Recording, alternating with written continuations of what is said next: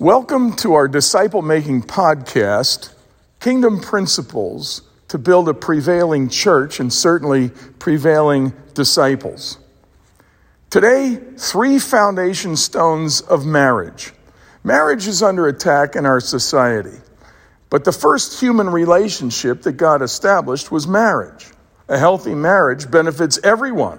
Not everyone is married, but everyone benefits from the healthy marriages around them, and particularly within the church context. Now, God gave three foundation stones of marriage.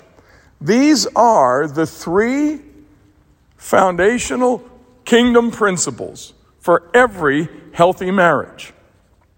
There is no better marriage advice found anywhere than these three.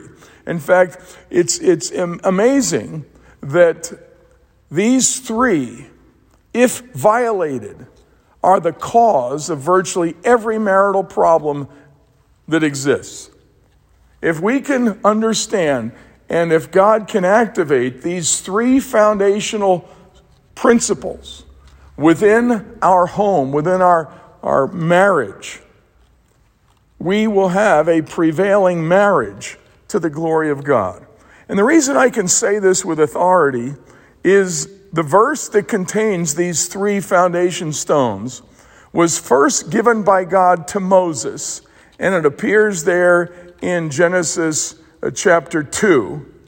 But it is also repeated, word perfect, by Jesus in Matthew 19, and then again by the Apostle Paul in Ephesians 5.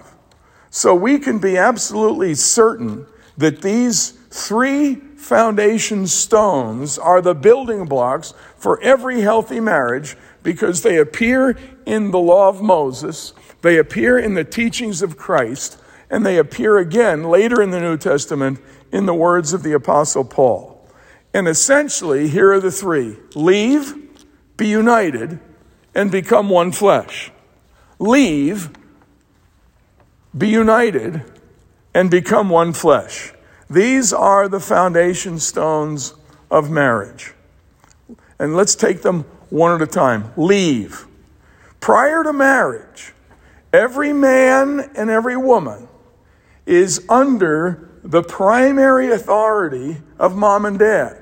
It doesn't matter if they're in high school or college or out of college, the primary covering over every man and woman is their biological mom and dad. Now, obviously, this does not mean that parents are perfect, but it does mean that they have authority and they have a role to play in providing covering over children, regardless of their age. Because it says, For this reason, a man shall leave father and mother so the moment the, the, the, father walks the bride down the aisle, so to speak, and gives her away, that, that transfer is most significant. Because at that moment, the, the, the groom comes out from under the primary authority of his parents. And the, the bride comes out of the primary authority uh, to her parents. And now, for the first time, they leave that covering, and the woman comes under the husband's covering. For this reason, a man shall leave his father and mother. For this reason. So, in marriage, where your uh, parents want you to spend, say, Thanksgiving, is not the primary consideration. It's where does your spouse want to spend Thanksgiving? When the children come along, uh, primarily, ultimately, it's not the children who have the higher priority of relationship, it's the spouse. And children will thrive when spouses give priority to their love relationship uh, within marriage and with each other. Now, this, this leaving brings with it the, this significant transfer of primary allegiance. If a woman does not leave the mother and father and is always calling or is always um, caring what they think rather than uh, what her husband thinks, there's going to be problems. If, if the, the, the husband cares more about what his mother thinks than what his wife thinks, there's going to be problems. The number one, the foundation stone, is that husbands and wives leave the primary responsibility to mom and dad and they transfer that primary, the priority relationship to each other. The second is to be united.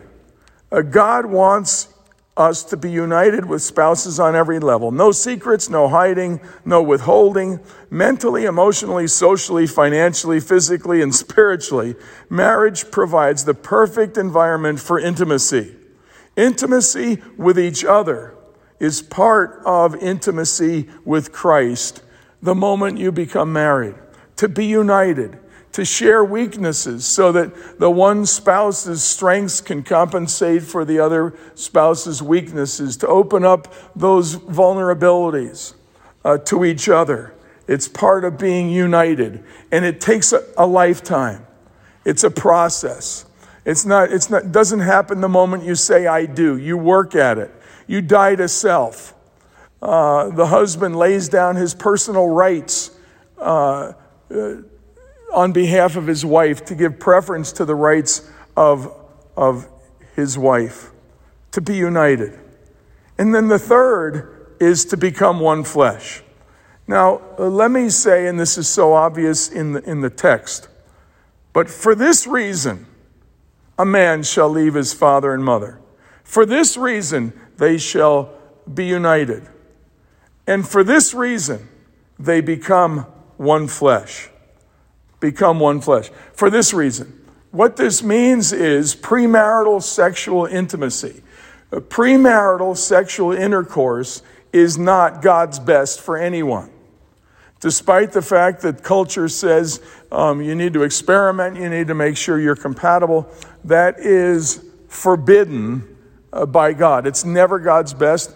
And if you violate this principle, you will receive uh, negative uh, guilt and negative consequences in your marriage. Now, Christ died. His atonement is sufficient to not only forgive you, but to break off the, the, the mistrust that comes through violating this foundational principle.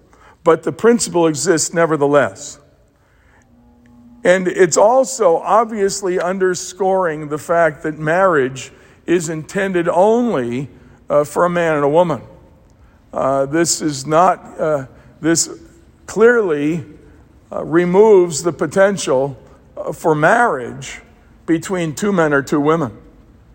It's talking here about the role of a man and a woman. That's marriage. Now, sexual intimacy and satisfying each other's desires in marriage is healthy. Sex is made to be enjoyed in marriage. God made it to be pleasurable for the woman and pleasurable for the man. And the man's primary objective is to fulfill his wife's desires, not his own. And the woman's primary objective is to satisfy her husband's desires and not her own. And in doing that, they will be mutually more fulfilled than if they fought to satisfy themselves. And it is the sexual intimacy that is so closely connected with spiritual intimacy in marriage. If you violate these three foundation stones of marriage, you will have a problem. And the source of virtually every marital problem comes in relationship to these three foundation stones leave, be united, and become one flesh. God bless you as you make disciples, as you become a fully devoted follower of Jesus Christ.